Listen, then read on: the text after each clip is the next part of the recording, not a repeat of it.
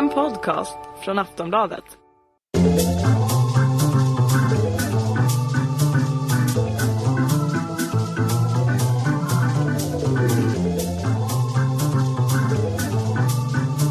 We don't need no education.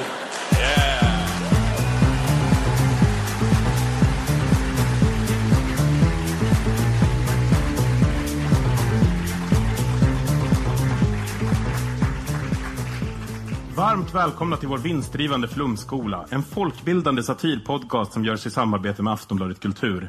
Ikväll är vi åter på fast mark i Stockholm, här på Södra Teatern under Kägelbanans tak. Jag ska börja med att tacka Kolbjörn Guvallius för tipset om dagens bok. Jag hade aldrig hittat den här utan dig. Med mig ikväll har jag inga mindre än, hon är skribent, författare och veteran i flumskolans sammanhang. Det är Julia Skott.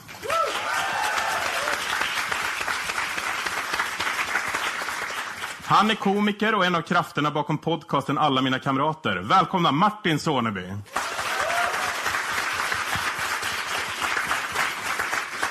Nästa paneldeltagare är en levande legend och professor i teatervetenskap. Det är Tina Rosenberg.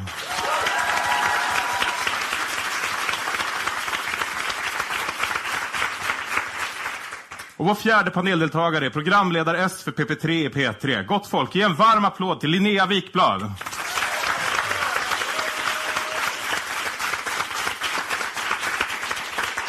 Och den som står över panelen, redo att dra klon i griffeltavlan, är som vanligt jag, Johannes Klenell.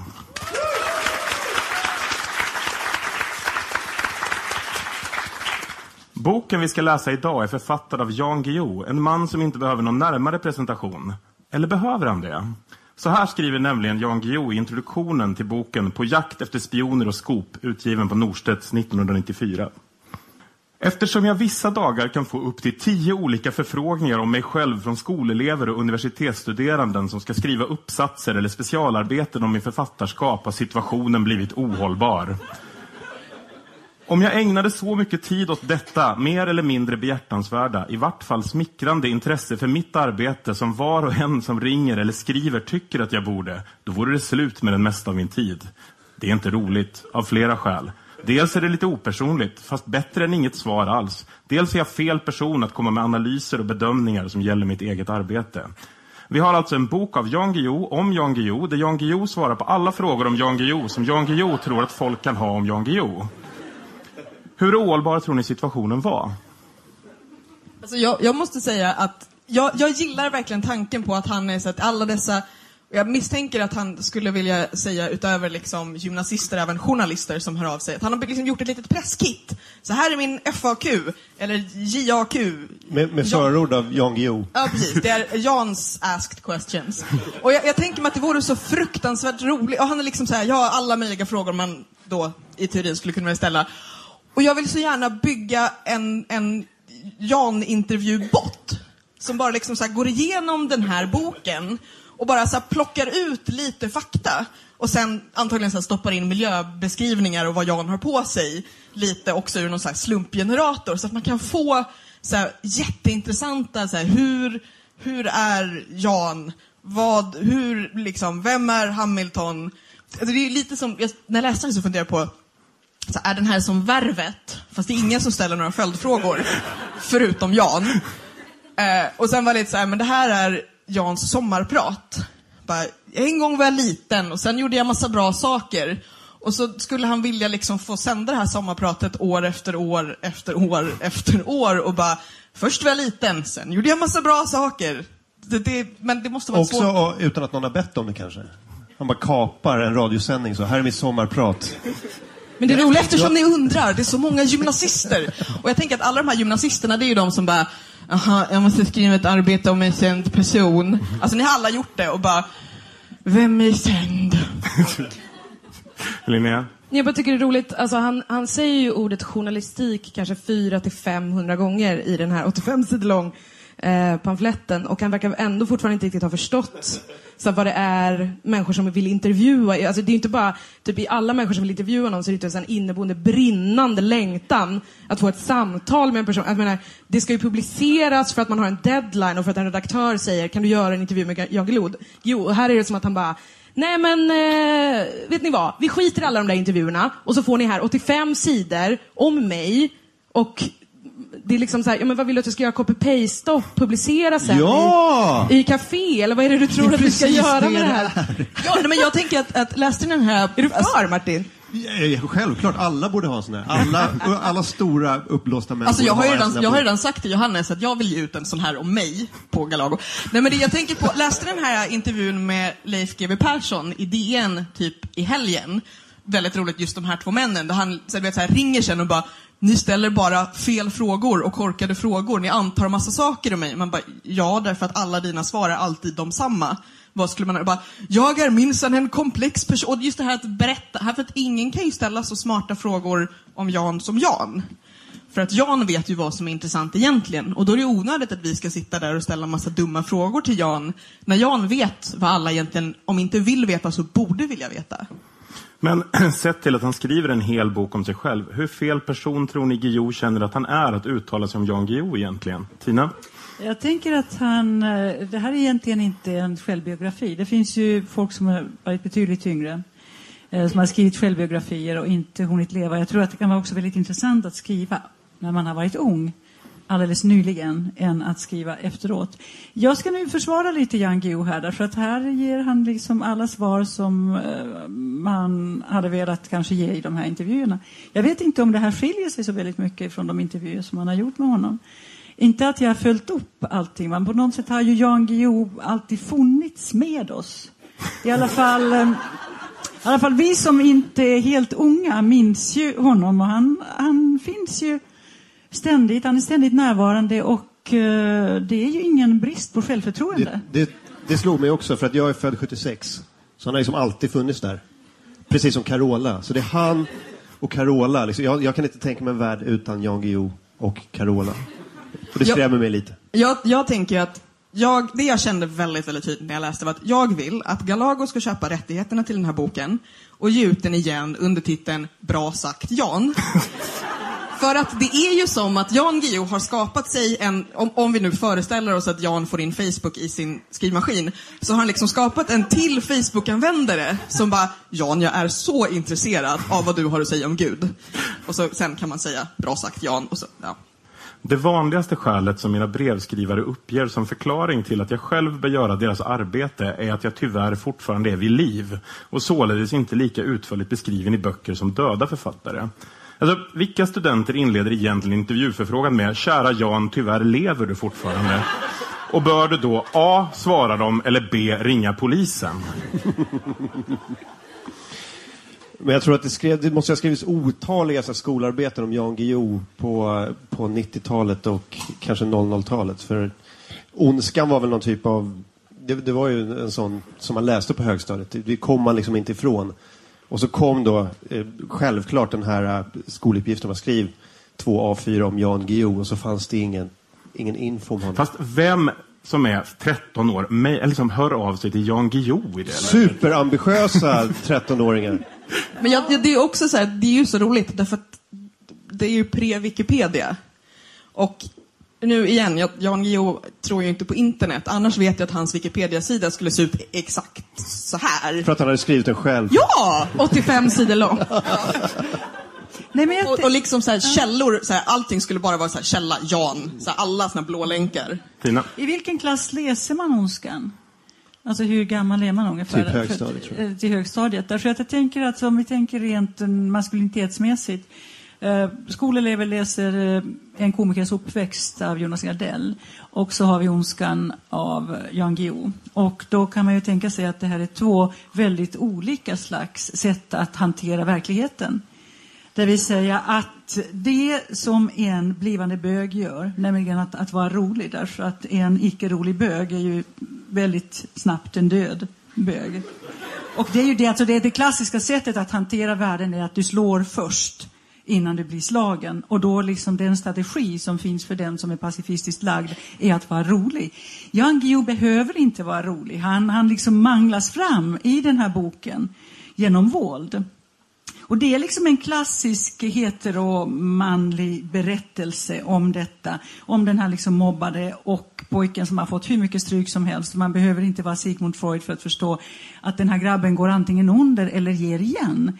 Och det ger, gör han liksom på, genom att utöva våld, antingen konkret våld eller sen så småningom verbalt. Därför att han, han slåss. Och jag tänker mig, tänker mig då att en ambitiös skolelev, kanske det är ju så. Folk får ju plats på redaktionerna eller lite här och var sen så småningom med det att de ställer frågan till, till människor. Så jag är inte alls förvånad över att, att, att han får att han får mejl. Alltså mejl får han men Jan Guillou läser väl mejl? Alltså han, jag tror att han, och det här är inte som jag skojar, utan jag har fått det förklarat för mig att han är en av de här som han får dem utskrivna. Tills, det är inte ett skämt. Eh, precis som att han, och det låter som att jag skojar, att han faxar sina krönikor till Aftonbladets redaktion. Och det är liksom, ja, i alla fall. Ehm, men ja, han, han får väl mejl som någon skriver ut till honom och ger till honom. Och, nej men alltså, det, det finns väldigt många författare som inte vill, ja, men- det- är väldigt svårt att inte låta hånfull när man pratar om folk som inte gillar teknik. För att Men man vi, blir... vi talar om en man som går upp till Norstedt och säger jag tänkte ge ut en liten pamflett om mig själv. Vill ni sätta ett namn på det? Ja, Jan, det vill vi, säger Norstedts i det läget. Fast de tänker väl att de säljer en sån där till varje person som måste läsa Ondskan och sen gör ett skolarbete om Jan Guillou.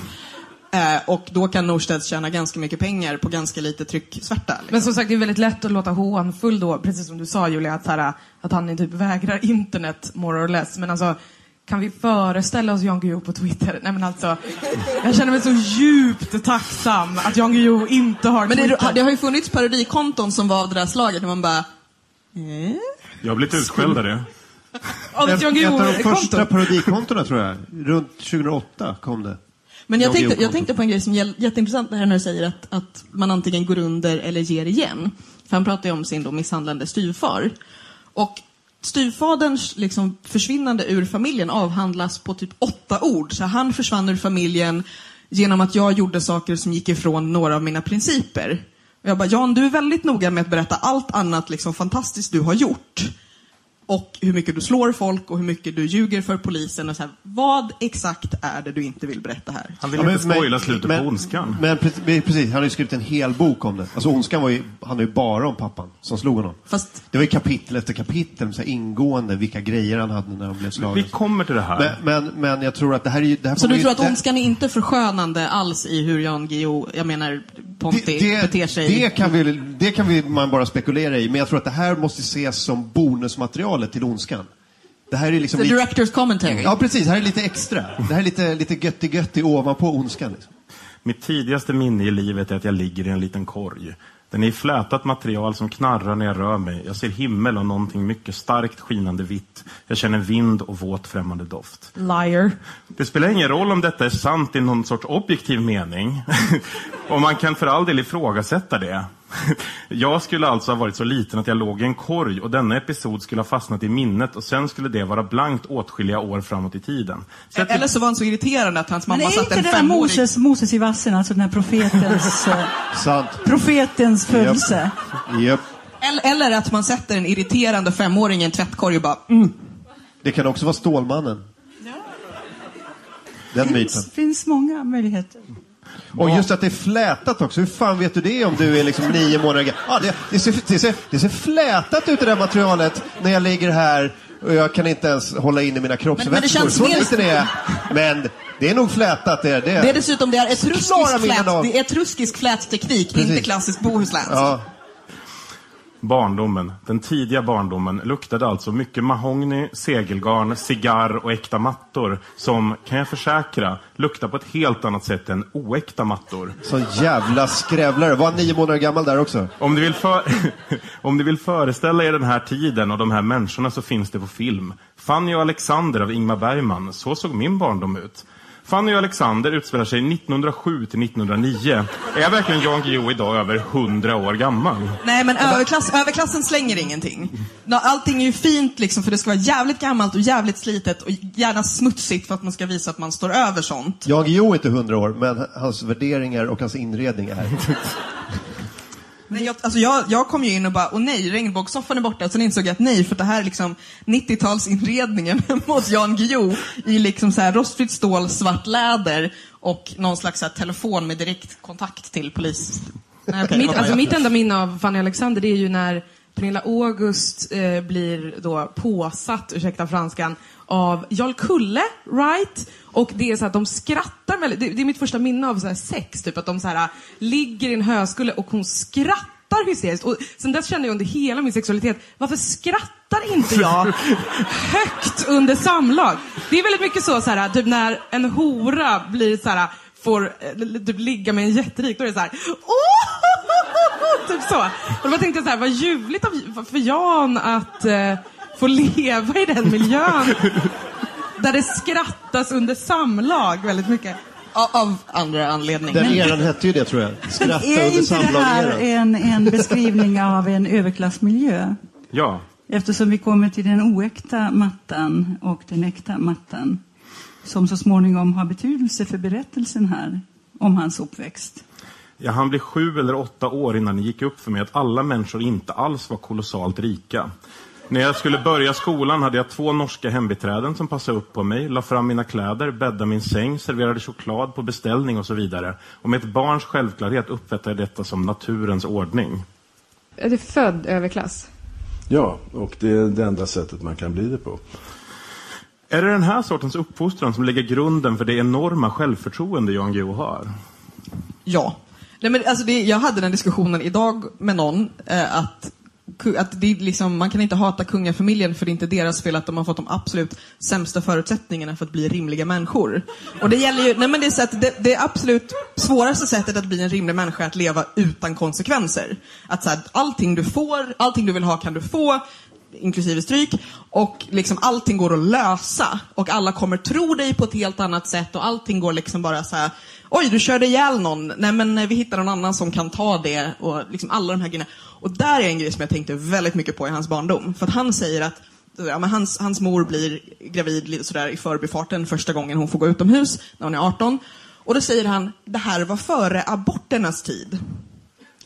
Man bara, ja, ja, Jan, eh, jag måste förklara någonting för dig. Det nu. fanns trappor på den tiden också. Det fanns, det fanns trappor och stickor och allt möjligt. Men framförallt så är det så att överklassens döttrar hade, även på den tiden då aborter kunde vara väldigt farligt, mycket bättre tillgång till mycket bättre läkare som då liksom mystiskt skulle hjälpa dem med någon sån här lady problem och så råkade fostret ramla ut när de ändå var där och höll på med något annat.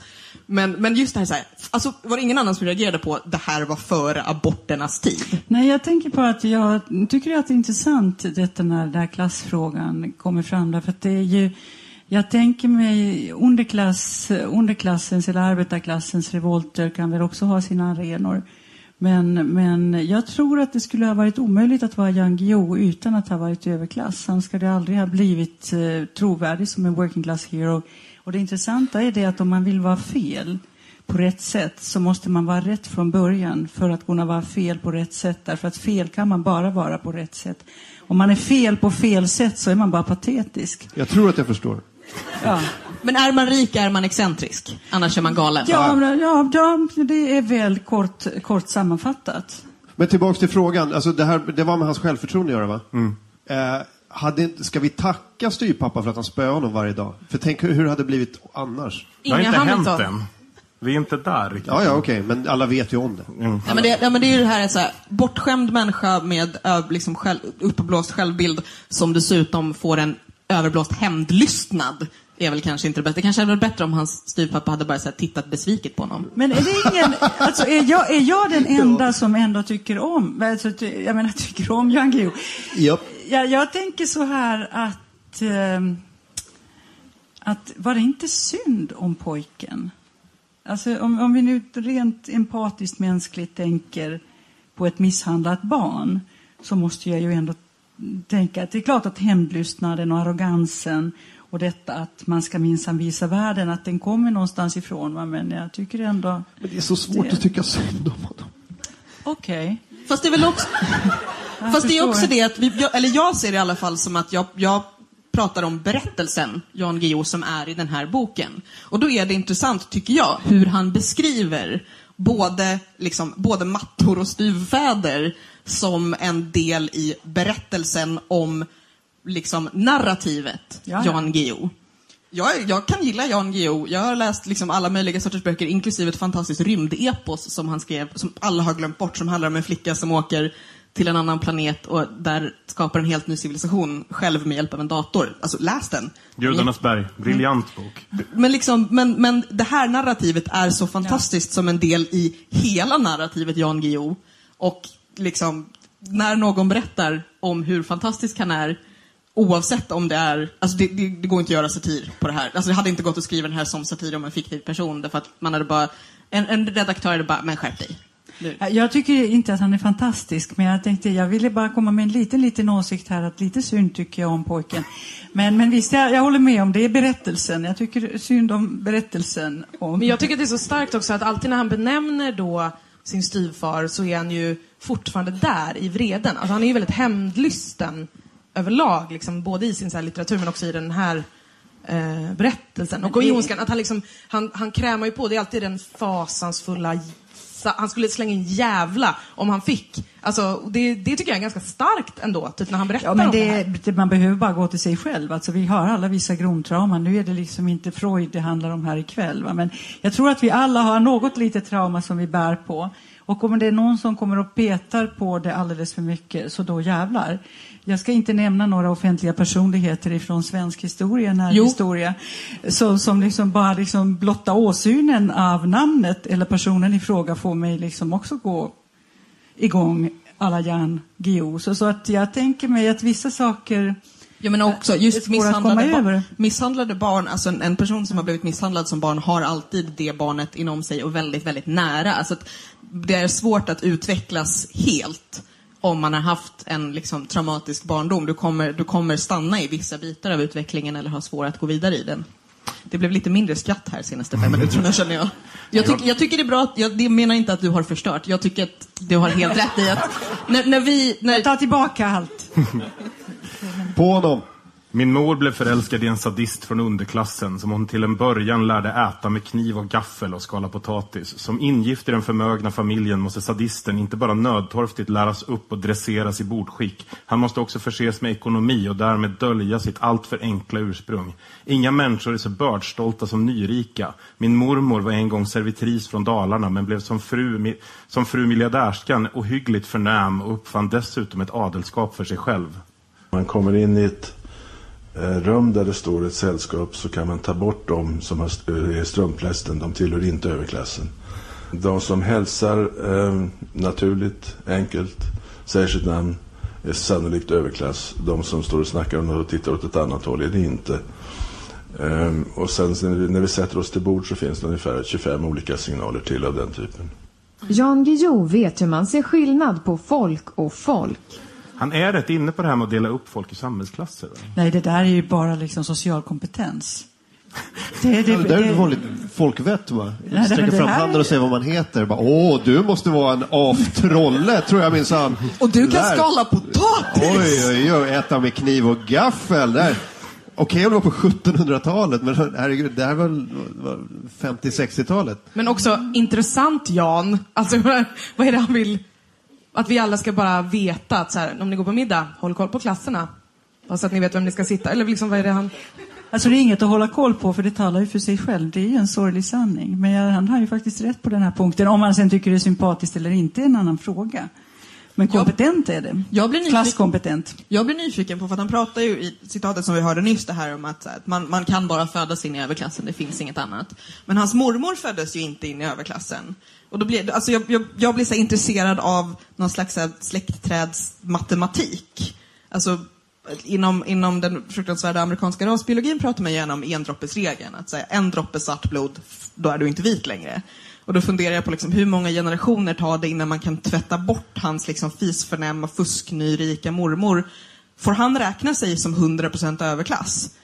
Han förklarar faktiskt det här vidare i intervjun. Han säger att man, kan, man måste födas in i överklassen, så någon som blir rik kan inte bli överklass. Men deras barn kan det om man skickar dem till privatskolor i Schweiz, eller kanske Österrike. Men det där är intressant. Det är också skillnad mellan det europeiska klassystemet och det amerikanska eftersom det amerikanska har ju ändå den här self-made-drömmen. I Europa föds man in i en samhällsklass och sen kan man inte byta det. Det är intressant att fråga, alltså, det är en sån vanlig, ett vanligt medialt sätt att människor liksom byter samhällsklass. Det gör de inte. Alltså, de kan ju liksom skiktas upp lite grann, va? men själva klassarvet kommer alltid att förbli detsamma, även om man inte talar om det. Jag tycker det är väldigt intressant. Alltså just här, jag har hört Jan Guillou tala om, om den här klasstematiken många gånger. Och även om det finns säkert komiska aspekter i det hela så tänker jag som klassresenär har jag tyckt att det varit väldigt intressant hur vi har hanterat den här frågan väldigt olika. Jag har, ganska, jag har ett par vänner eh, som ju har eh, finsk bakgrund eh, varav den ena har lärt sig Lidingö, Lidingö-svenska eh, för att få bort det finlandssvenska och eh, har verkligen ansträngt sig. Och liksom den, här, den här grejen att försöka avancera utan att någon märker det har ju på något sätt upptagit dessa två personers hela liv. När de har jag följt väldigt nära, sen finns det flera andra. Och det är ju otroligt, otroligt intressant hur det här fungerar eftersom det alltid kommer detta gastkramande ögonblick där man trycker på traumat och sen liksom plötsligt kommer det här vrålet. Så man måste ge Jan Guillou här några poänger ändå i klarsynthet. Det är hårt, men eh, behåll skorna på nästa gång när ni går hem till någon med rötter i arbetarklassen som just har vaxat och bonat golvet och då jävlar får man ju höra. Det är en intressant fråga. Jag sitter precis här och funderar på om ni kan svara på frågan. När man går på överklassmiddag och sen ska skåla med de här olika, ni vet, med, med, med eh, först det ena och det andra och så. Tittar man till först till höger och sen till vänster och vid nästa drink tvärtom. Eller hur går man egentligen tillväga? Det här kan man ju ha som hemuppgift. För att just det, jag satt precis här och funderade på hur det funkar. Och Jan Guillou ger inte svaret på frågan vid nästa citat, tyvärr. Idé till bok, Jans vett och etikett. Förord av... Magdalena Ribbing. Mm. Ribbing, ja precis. Fast där, där är ju problemet också att man kan, alltså han, han pratar ju om de här enkla grejerna, skor, inte skor, hälsa, skala potatis. Men, men sen är ju grejen också att ja, okej, överklass, du kan lära dig att behålla skorna på. Men sen den som faktiskt har koll på grejer vet så att de där skorna, det är fel. Kost, ja, de fel kostade skor. så där mycket. Du har använt dem så här mycket. Jag kan se eh, exakt rätt mängd liksom stallrest. Alltså det, det är ju det att det är så många, och därför han pratar om de här alltså 25 tecknen till. Därför att det är väldigt, väldigt många saker. Att så här, du kan lära dig att titta i ögonen och höja glaset, men det är de här skillnaderna på 7 centimeter på hur högt du höjer glaset eller inte. Eh, att, att, eh, fast jag, alltså jag vill ju se Jan Guillous, dels vett och etikettskola och dels Jan Guillou som liksom professor Higgins. För att eftersom Jan kan alla koder. Jag vill se Jan ta någon och liksom, kan, kan Jan göra någon till eh, självklart inte verklig överklass, men kan, skulle Jan kunna, nu blir det så här filosofisk fråga, skulle Jan kunna lära någon att bli så pass överklass att det skulle lura Jan Guillou? Men, men själv klär han sig som Lars Ohly. Alltså, Men det är för att han vet att spelar han ingen kan. roll. Jan kan ha på sig vad han vill. För han är... Men du, du tänker på någon typ av arga snickaren-produktion här. När han ska gå hem till någon och bara Fan det här är för jävla, det här är ju helt åt helvete. Du ska vara mer så här, på med skorna, rök inne. Jag tycker att det viktigaste, eller min främsta liksom avgörande faktor i huruvida någon kommer från old money eller inte, det är ju huruvida människor säger drink om förfest. Det är väldigt, alltså att man säger kom på drink, alltså sket på mig av rädsla första gången. Man bara så här, vadå drink? Ska man komma på en drink? Vad, vad är det för jävla drink? Du kommer med balklänning. Ja, men fick panik. Men drink eh, i rika människors liv, det är alltså förfest. Det kan vara bra att veta det för er som är på Södra Teatern, att det betyder förfest. Och man får och- dricka öl. Och de bjuder hem en till sin våning. Ja, inte nödvändigtvis, men drink är... Nej, men är ordet, ordet våning. Ja, ja, lägenhet får man inte säga. Har du inte läst... eh, Men jag tycker ni är hårda, alltså ärligt talat. Nej, men alltså på riktigt, det är ju såhär, ja, vadå? Det är klart att det finns liksom den här typen av överklass och det är inte som att jag är någon jävla expert på överklass, men jag menar, det som jag upplever rika människor, det är att de är så jävla jävla trevliga för att de har råd att vara det. Alltså, och, och då menar jag inte bara liksom, alltså, ekonomiskt utan också, alltså, när jag, jag gick i skola där det var både så här diplomatbarn och liksom bara föräldrar som hade panik över att deras barn skulle bli kriminella de satte dem i den skolan. Alltså det var väldigt, så här, väldigt, väldigt blandat. Och det var liksom, jag menar det är inte så att det är så här, Det var titta snett om man inte light. dricker med rätt hand. Alltså jag menar, överklassen är ju superduper trevlig. Det ska de ha en eloge för tycker jag. Nej, men det har faktiskt, och det har Jan, Jan, Jan Guillou för att du sagt inte om Östermalm. Ja, men det har ju Jan Guillou sagt varför, det var, varför han bor på Östermalm. Så jävla god stämning. Ja, just, absolut! Jo, men det är ju det. Det här, ja, det här var en intervju med i Svenska Dagbladet, det minns jag tydligt. Det är säkert för 20 år sedan. Men jag har aldrig kunnat glömma det. Därför att jag förstod att det var anledningen varför man skulle bo på Östermalm. Enligt Jan Guillou. Han säger i en annan intervju där han tar upp exakt samma sak att han kan inte bo på Söder för andra delar av sektvänstern kan skära upp däcken på hans bil. Ja, men det var nog samma. Det var nog samma, ja. ja, det var, Ja, men det, fin- det finns ju en anledning till att, man, att begreppet så här, överklassens diskreta charm finns. Och det är ju det att, så här, att jag har råd att både ha rutig skjorta om jag vill det och jag kan ha, alltså nu blir det så här blurs common people. Det, alltså, oavsett vad du väljer så vet... Allt. Jag, blev så till nu. Det där var jag som, som eh, låtsades eh, inte veta saker för att liksom stoltsera. Nej, jag vet. I alla fall. Du har Nej, men- råd med det. jag har råd med det. Men, nej, men det här är att så här, man vet att du, du kan alltid välja någonting annat.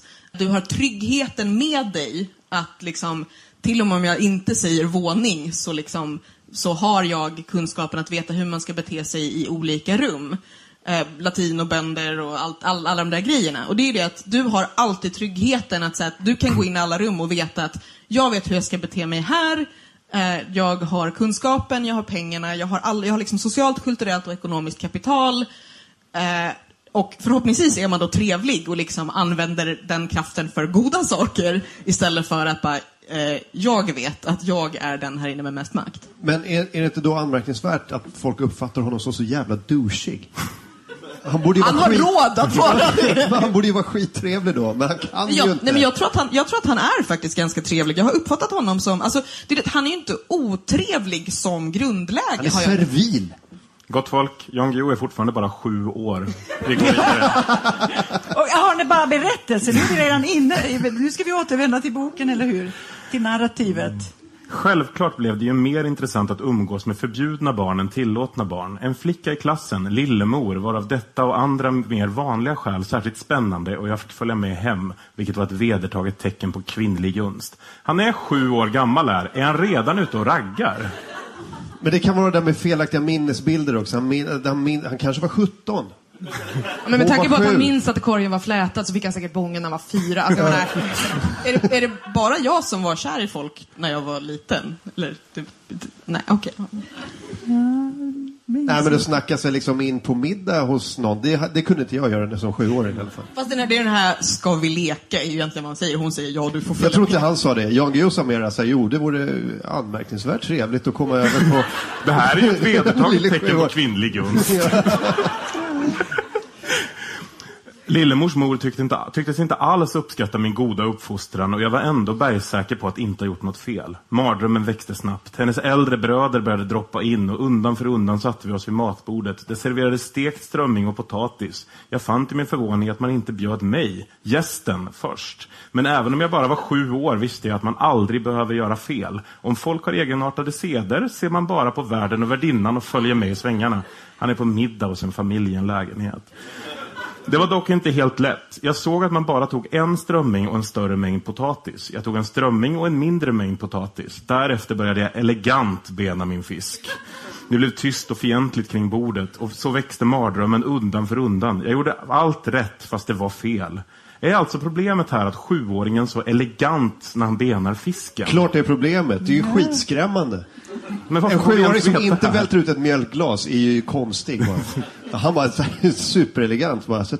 Jag hade ju spöat den här sjuåringen också. Jag funderar, alltså, så här, bena en ström, alltså, har ni ätit? Liksom, det är, så här, det är en, en ryggrad och sen är det mesta, alltså, det är inte så här att man sätter sig och så här, plockar, alltså med, det, det, ja, mm. det kanske var det som var deras... Eh, Att han satte sig så här att de bara, Dexter-petade i maten. fuck is he doing? vet, jag tänker framförallt på det här att det är konstigt att man ska bena fisken. Men grejen är det att fisken var ju nu det köttigaste som fanns och det fanns inte tillräckligt mycket av det. Alltså tar man mer potatis. Det är ju ett tecken också på fattigdom, i alla fall förhållandevis, relativ. fattigdom Mm. på, det, på det sättet som han också observerar. Ja, Så de, de, det är liksom motsvarigheten att, att de ville egentligen säga du får sitta på Lillemors rum medan vi andra äter för det räcker inte men de kunde inte säga det. ja ungefär så. Det är- har väl inte varit självklart att, att bjuda andra barn på mat om inte maten räcker till alla. Guillaume misshandlas av sin styvfar. Gud vad det här är tragiskt. Och han skriver, ett Jag kan lätta upp stämningen lite. När folk frågar det här, så här "Åh, kommer ni ihåg när man fick vara på folks rum när deras familj åt? Provocerar mig så jävla mycket. Alltså att folk gnäller över det. Uppvuxen i en familj där folk vill vänta på rummet konstant. Där mitt svar alltid har varit, jag vet inte, jag hade inga vänner när jag var Oh, that's even sadder! nu, nu, nu, nu blir det melodramatiskt. Och nu får vi dessutom... Nej, Det är ju mer ledsamt än Guillous uppväxt faktiskt. Men alltså, var det inte, får jag bara fråga, det var ju också någonting med hur fattiga barn luktar som jag tyckte var spännande. Nej, nej, men det kommer... Nej, jag kan ta det. Nå, den senare upptäckten tog kanske längre tid att göra eftersom det rör sig om sådant som inte är lika lätt att se för ögat eller känna med näsan som skillnaden mellan rik och fattig. Han känner mycket dofter. Fattiga barn luktar nämligen på ett helt annat sätt än rika barn. Det har med fotogen, såpa och ylla att göra. Nej, vadå, barn luktar ju oavsett samhällsklass, typ, vad är det? Typ varm riskaka, bollhav, hårbotten, kiss, ketchup. Alltså jag menar, idag. Fanns bollhav när Jan Guillou var liten? Inte riskakor heller. Troligtvis inte. Intressant då att det där är ju sådana riktiga statusmarkörer idag. Ylle, såpa, det är ju sådana riktiga surdegs... Eh, det är folk med pengar som Och, håller på och sådär. artisanal fotogen. Ja, ja, verkligen. Det där är... Gått hela varvet nu. Tiderna förändras, kan vi Verkligen. konstatera. Vi fortsätter på pappaspåret. Ett mätbart resultat av detta för min del är att jag slogs mycket, dagligen närmare bestämt. Jag kunde dessutom snacka mig ur överrätthetens rättsliga prövningar, närmast lärares och rektorers försök till förundersökning i brottsmål. Jag kunde nämligen uppföra mig perfekt. Jag talade perfekt, jag skyllde allt sig ifrån mig. I efterhand förefaller det mig som att en stor del av min omgivning lät sig förföras av sina egna sociala fördomar. Jag var i deras tycke för ett för fint barn för att vara så in i helvete jävlig som jag faktiskt var. Är han inte bara en helt vanlig överklassbrätt? Fast med självinsikt. Alltså det är ju så att han, han påpekar det här att så här, men vit rik pojke som plötsligt liksom kan prata och som står där och bara, nej men det var inte jag. Det är klart att det var han som luktade fotogen och ylle som började. Jag stod liksom i närheten och dessutom var jag inte där och så hade jag solen i ögonen. Är han fortfarande sju här? För det är ju creepy om något. Att han ska snacka sig ur en situation med någon lärare när han är sju år gammal. Alltså nej, sjuåringar ljuger så bra så att det finns inte. Nej. För att jo, de- de rent biologiskt har ingen känsla för empati eller att andra människor spelar roll. Den här empatikänslan har inte Jan Guillou senare heller. Men, men jag tänker, alltså det, det var någonting som, som, som är påfallande, att empatiförlusten är ju total. Och det har säkert med den här barndomen att göra. Men däremot är han ju klarsynt återigen, återigen i detta att alltså den retoriska förmågan att kunna formulera sig i tal och skrift är ju det enda som räddar folk. Alltså det är ju också från ur, olika besvärliga situationer. Och det är ju på sätt och vis, nu är det ju en vuxen mans insikt får vi inte glömma. Det här är inte en sjuåring som har skrivit detta i sin dagbok. Det är bara det att han Vet återigen ser den. Nej, det, För att jag det- skulle vilja läsa din- ja, dagboksanteckningen där han bara, ja idag gick det förträffligt när jag skulle prata med liksom att, att eh, kamrer, vad han nu heter, någon lärare, men jag lyckades minsann. Det otäcka är väl det manipulativa. Igen, sju år gammal. That's what they do. Min första nära vän i livet, Jonas Hallberg, ja, den Hallberg, har ett tragikomiskt minne av detta. Efter två år som kritbruksdirektör i Norrköping hade, så vitt jag förstår, sadisten gjort bort sig tillräckligt och kallats hem till Saltsjöbaden där hans familj inhystes i chaufförsbostaden på tomten. Jag skulle börja i tredje klass i Saltsjöbadens folkskola och den sociala ordningen i livet var därmed någorlunda restaurerad. I Saltsjöbaden fanns min själ och ingen å med den förbjudna barn på andra sidan. Fröken förevisade den nye gossen för klassen, påpekade att lille Jan kom från en mycket fin familj och hade mycket bra betyg. Så nu skulle andra, alla andra barn se noga efter hur jag betedde mig och därför göra, därefter göra likadant. Det blev första rast. Jag frågade vem som var starkast i klassen. Efter någon tvekan meddelade Jonas och de andra att det var nog Lasse Hedlund som var starkast i klassen. Jag kallade till mig Lasse och slog omedelbart ut en av hans framtänder. Därefter konstaterade jag att nu var Lasse inte starkast i klassen längre. Jag måste bara lyfta frågan. Att skryta med att man var starkast i mellanstadiet, är inte det typ lika häftigt som att briljera med att man hade störst Playmobil-samling på hela sin gymnasieskola? Jo, Eh, det, ja, men det, jo, det är väl inte skithäftigt. Någon var väl alltid starkast i klassen. Men- Eller så är det så att när någon liksom kör en sucker punch på en nioåring, Ja. betyder inte att man är stark, det betyder att du överrumplade en kille som typ stod och räknade sina spelkulor. Men alltså jag tycker att han återkommer liksom i hela boken. Framtänderna var säkert lösa Ja men att han, liksom, han, han, är han har ju alltid perspektivet att han är en underdog. Alltså att han så här försvarar sig mot det som vill honom illa. Men det som ändå eh, alltid är liksom grundessensen är bara att han ja, men på olika sätt så här, spöar eller ogiltigförklarar andra människor. Alltså, det här är ju bara en del i hur, hur han beskriver liksom hela sitt varande. Att så här, recensenterna hatade min bok, men jag menar, vem bryr sig om recensenter? Men jag ska säga det, att recensenter, alltså så här, att den, han är väldigt så kränkt, Men jag om man får använda det tråkiga, tråkiga ordet. Nej, men jag liksom- tänker så här att eh, han är ju liksom ändå, ändå någon slags vänstermänniska. Och jag tänker, eftersom jag också är någon slags vänstermänniska, fast på något annat sätt vill jag ju gärna vara, eller önskar, det vet jag inte om, om det är så, men jag hoppas verkligen på det, är ju det att den här boken osar ju av sånt klassförakt. Även om man kan se saker, och det är alla som intresserar sig för klassfrågor liksom har väldigt många saker ganska klart för sig, som, som hur, hur det sociala spelet funkar. Men klarsyntheten, eh, klarsyntheten liksom gör att, eftersom han ju inte är en underdog, även om han får stryk, eller om det finns många andra saker, så det är fortfarande den här underklassfarsan som slår, slår det här överklassbarnet och det ena med det andra. Så, så att jag, jag tänker mig tänker mig att någonstans i, i en slags grundmarxistisk utbildning har det ju funnits ganska betydande brister för att placera sig själv på den här kartan. Alltså beskrivningen räcker inte därför att han föraktar ju genom den här misshandlande farsan eller de illaluktande barnen eller det att man liksom att han var så elegant och det ena med det andra så föraktar han faktiskt fattiga och arbetarklass. Han är väl den perfekta leninisten på det sättet, egentligen? Okej, okay. Okej, nu blev det väldigt internt. Men, men, men det är också så att så här, det här det är ju på något sätt så här, det är det språk han förstår överhuvudtaget och det är det maktspråk han förstår. Att, så här, att sättet att visa att man är större är genom att slå någon på käften. Sen kan jag tänka, alltså jag blir lite så här att hur pedagogisk är en lärare som bara, det här är Jan. Jan är lite bättre än ni andra, lite smartare än ni andra. Titta på Jan och gör som Jan. Och man är så här, den här läraren har någon slags agg mot Jan redan från början därför att hon vill att han ska få spö. Så på det sättet är det lite så här, när du kommer till fängelset, hitta den största killen där och slå. Alltså det, det, är ju, det är ju precis den metoden han har. Men som sagt, jag vet inte om han är starkast för att man lyckas slå ut lösa framtänder på en nioåring. Enligt Jan så är han starkast. Under de två åren i Saltsjöbadens skola ägnade jag mig jämförelsevis sparsamt av våld.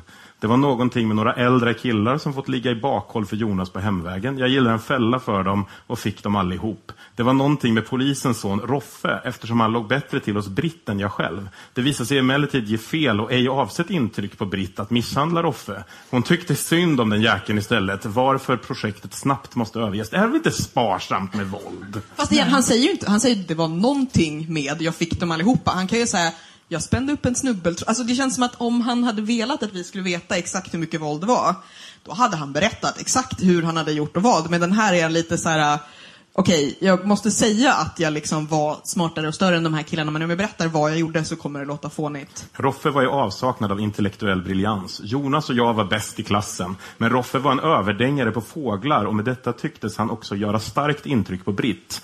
Vad är det här för människor? Han kunde plötsligt stelna till och peka och säga att det där var en träkrypare när vi andra bara såg en liten brun fågel med ljust bröst som pilade upp för en trästam. Jag tog en fågelbok och började från början. Kråkfåglarna stod först, korp på latin, corvus corax, kaja på latin, corvus corone och så vidare. Jag pluggade kort sagt in varenda fågel samt de latinska namnen. Ni har antagligen redan förstått. Det tog några dagar, dagar innan fågeljäklarna satt som de skulle och därefter yppade sig snart ett tillfälle. Titta en nötskrika, sa Roffe. Du menar en Garrulus gallandiaris, kommenterar jag nonchalant. Den avsedda och för min del således väntade effekten av detta projekt var att jag för någon tid erövrade Britt från Roffe. Där vanligt våld inte hjälpte fungerade dock intellektuellt våld. Skulle ni kalla Guillou för något av en Humble-bragger här? Ja, det där är ju total jävla brag. Det finns inget humble i det där alls. Fast alltså jag tänker att i alla andra svenska historier om liksom en uppväxttid så skulle det, det där tilltaget inte ha slutat på det där sättet. I alla andra, då hade det varit lite såhär, åh, jag tänkte att hon blir imponerad av fåglar, nu ska lära mig fåglar på latin. Britt skrattar, Roffe slår honom. Han, alltså, eller, har ni också läst alla de här svenska upp, uppväxtskildringarna? Att det, Ja, det- tönt, smäll, Precis, det, det, men det, måste, det måste ju vara för att, för att Jan egentligen är starkast i klassen, att han kan visa att han har både liksom brains och brawn. Att han, han kan slå ut framtänder och känna igen nötveckor på latin. Men det var Eller också- han känner inte igen den, någon annan känner igen den, han kommer ihåg vad den heter på latin. Men när, för här är jag nio, eller vad är, vad är det här? Det är så konstigt för att prata om den där Roffe som saknade intellektuell briljans. Men fan, säger nioåringar det till andra nioåringar? Det är ju, det är ju också det är ju genomdouchigt. Va? Roffe, du är i avsaknad av intellektuell briljans. Jag är bättre än du. Intellektuell. Man har ju inte någon intellektuell någonting som nioåring, eller? Har man Men alltså, inte... Det är väl en Jag bara, efterkonstruktion. ja, men jag tänker också att om Roffe då kan fågla skitbra, det, är alltså, det är väl okej. Då är man väl inte helt utom intellektuell briljans, man är nio och bara älskar kråksläktet, typ. Alltså, jag tycker han är hård, Jan, här. Det Verkligen. finns väl värre nioåringar? Ryan Reynolds here from Mint Mobile.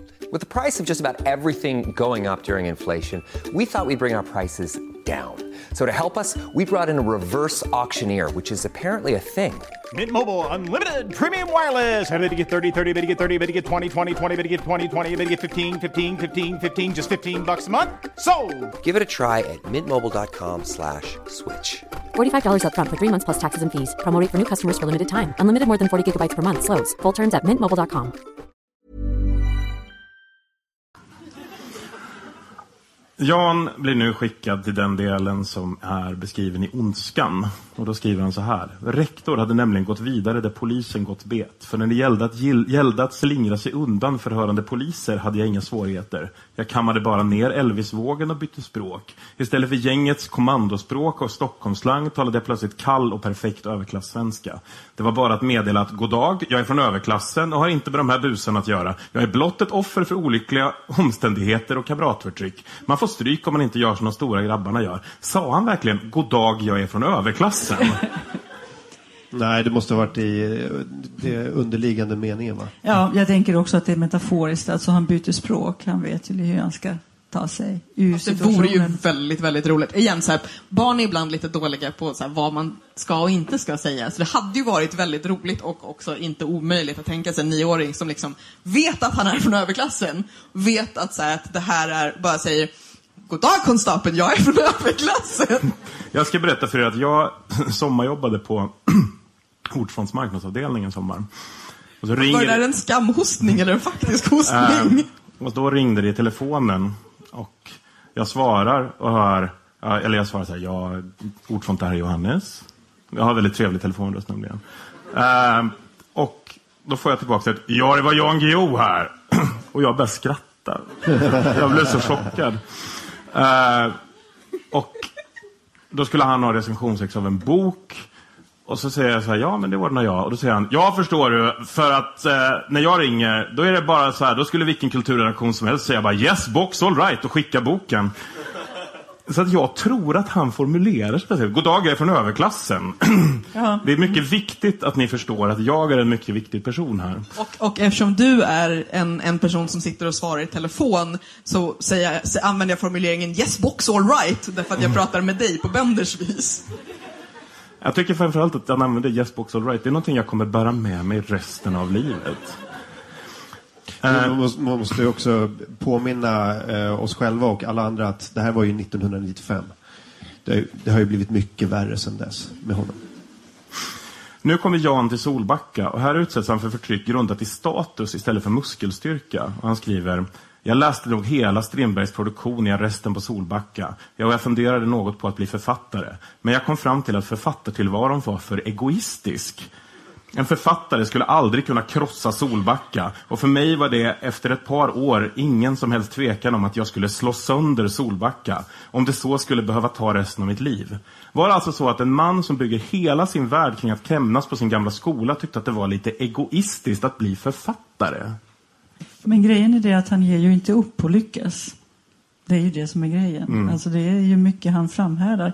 Tänker han, alltså det, det nämns ju inte här, men han tänker nog inte på de övriga eleverna. Han, han har sitt, han vill hämnas. Det intressanta är det att man har liksom den här Alltså nu om vi börjar tänka på berättelsen så har vi liksom Jan Guillous mor som är liksom uppvuxen i det här fundamentalisthemmet. Alltså går, får inte lämna hemmet, går, släpps, släpps ut som 18-åring Blir på smällen direkt, det är ju liksom klassiska konsekvensen av att ha hållits ifrån sexualpolitisk upplysning. Och, och sen den här typen av hembegär och så vidare. Så att man har ju och det här är liksom en förmodad kristen kultur eller så. Så liksom, nu står vi och liksom fikar efter här lite grann. Alltså, vad, vad är det för krafter som har format en av våra största kulturpersonligheter? Eh, Det är ju en, det är en intressant sak. Jag, jag tror inte att han tänker på de övriga eleverna överhuvudtaget. Det, det är min tolkning av ordet egoistiskt. Ja, men, alltså. nej, men jag tänker bara Tänker på Kristuskomplexet. Ja, Alltså det, det är ju bara förnamnet. vet, det- vet ni vad som precis slog mig? Men Kristus är inte lika våldsam, för här liksom är ett annan typ av hembe- hembegär. Alltså jag tänker Ja, det är en hybrid av någonting va? Alltså Kristus har ju det här, tänker jag alltid liksom, inte det här som Jonas Gardell sa att han var tandlös och talade någon dialekt från Armenien, utan, utan eh, det var eh, Jonas beskrivning av Kristus. Jag tänker alltid på den här hippie-Kristus med de här sandalerna. Fast Jesus, Eh, finns, och Jesus. Jesus beskrivs ju inte alls mellan ungefär 10 och 28, Jag- 9, jag 30. vet inte, jag- Så jag tänker det är däremellan hans fast. Nej men det slår mig plötsligt nu när vi började prata om hämnd och egoism och skolor att den här boken är en Sidney Sheldon-roman.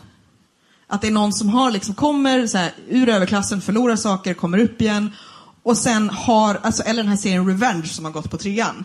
Att det är någon som bara så här, har, som så här, har ett hämndbegär och har alla resurser för att åstadkomma det och liksom allting är bara medel dit. Man blir så här, hur kan jag hämnas på Solbacka? Jag ska bli jurist, det är nog det bästa stället, sättet att stänga stället. Nej, det här- Allt- och sen är det bara så här, varje, all, allt han gör är bara framgångsrikt och han liksom hela tiden bara har medlen för att hämnas på alla han får för sig att hämnas på.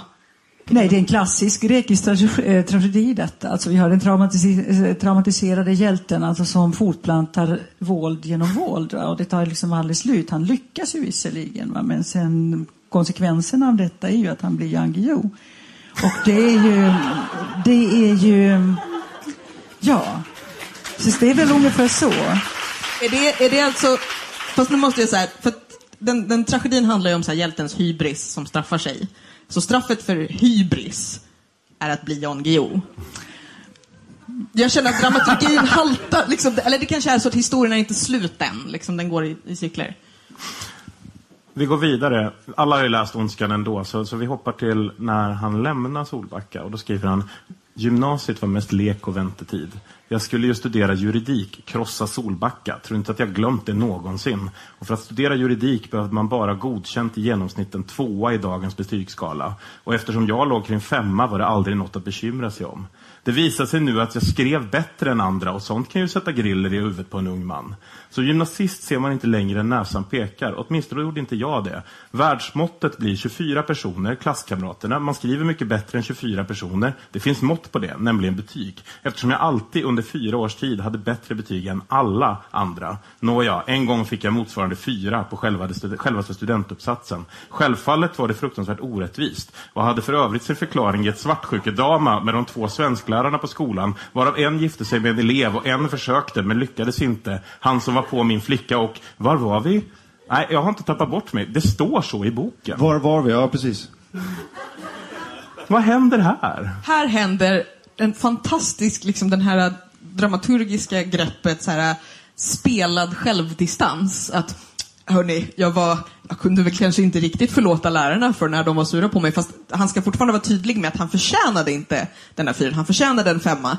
Men då hade han ju inte självdistans nog att förstå att, och så vidare. Alltså, jag tycker det är väldigt bra skrivet på det sättet, att han säger nu ska jag visa att jag förstod minsann att min irritation var kanske inte legitim. Det var inte den där fyran heller. Kan du inte ta tri- triangeldramat igen? Jag känner mig jätte, jätteförvirrad.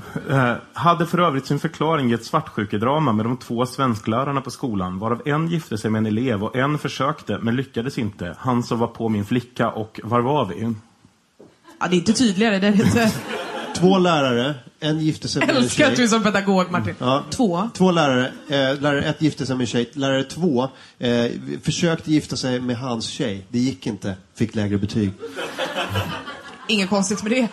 Men varför gav den andra svenskläraren de lägre betyg? Han var ju bara på en annan elev. Det, vet, så var de bara det, det, solidaritet. det, det är. Eller så var de bara så här sura på varandra och så här råkade skriva fel för att så här, det, det är svårt att komma ihåg siffror när man är rädd att... Men visst är det intressant i den här berättelsen, den här anonyma massan av medelever i skolan. Alltså de existerar inte. De är ju icke-personer, de kan ingenting, de har inga begåvningar, de har inga förmågor överhuvudtaget. Utan vi har den här lille Jan som liksom reser sig.